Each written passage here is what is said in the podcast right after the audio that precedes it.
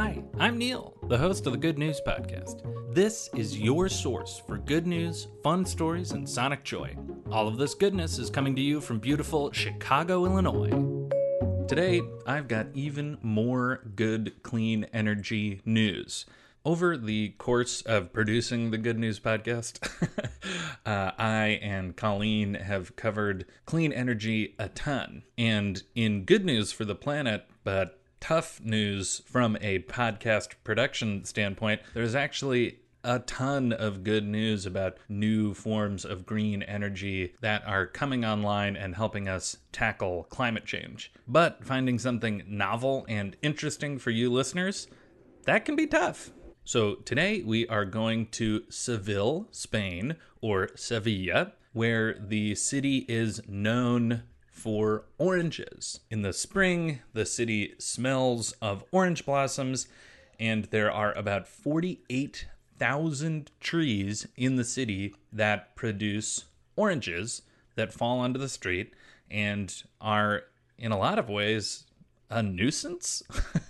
As someone who lives in Chicago, where the things that fall onto the street are like panes of glass and giant icicles, I struggle to understand the issue of having oranges all over, but I also understand that it's probably a huge impediment, particularly for people who have mobility issues or who don't want to get bonked on the head by an orange. Regardless, these bitter oranges aren't suitable for consumption or people aren't interested in eating them at the very least. And they often just go to become fertilizer or some other way of disposing them. But there are plans afoot to turn those oranges into electricity. The municipal water company Emasesa is going to run a pilot program with 35 tons of fruit to generate clean energy to run the water purification plants.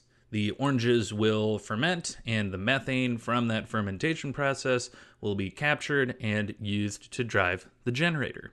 Benigno Lopez explains the process this way The juice is fructose made up of very short carbon chains, and the energetic performance of those carbon chains during the fermentation process is very high. It's not just about saving money. The oranges are a problem for the city, and we're producing added value from waste. So, doing some math here, there are 48,000 trees which produce 5.7 million kilos of oranges, which is almost 6,300 US tons. So, that is a lot of orange that would just get thrown out. 1,000 kilograms would produce 50 kilowatt hours, which is enough to provide electricity for about five homes for a day. If all of those oranges were eventually used by that same process to power back into the grid, which is the long term goal, that would power 73,000 homes. which, again, is just from the trash that had previously been tossed an interesting side note about these Spanish oranges the majority of them are exported to Britain, where it is turned into marmalade. And these oranges, specifically from Seville, are also a key ingredient of Cointreau and Grand Marnier. So if you like those booze, or if you like the sweet goop, then you should thank southern Spain.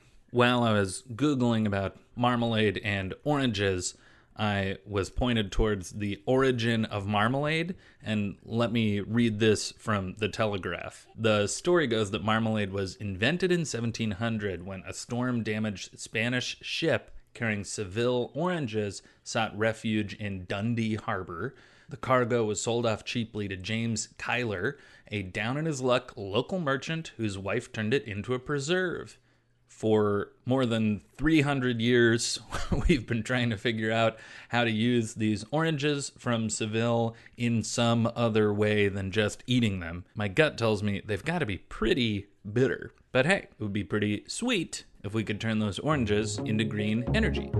Thanks for listening. If you've got good news or an idea for the show, amazing. Send an email to hello at thegoodnewspodcast.fm. While you're at it, follow us on Twitter at The Good News Pod. If you love the show, think about supporting our Patreon or reviewing us wherever you're getting this podcast from. Both are great. The music you hear on the show is from Poddington Bear. Have a great day.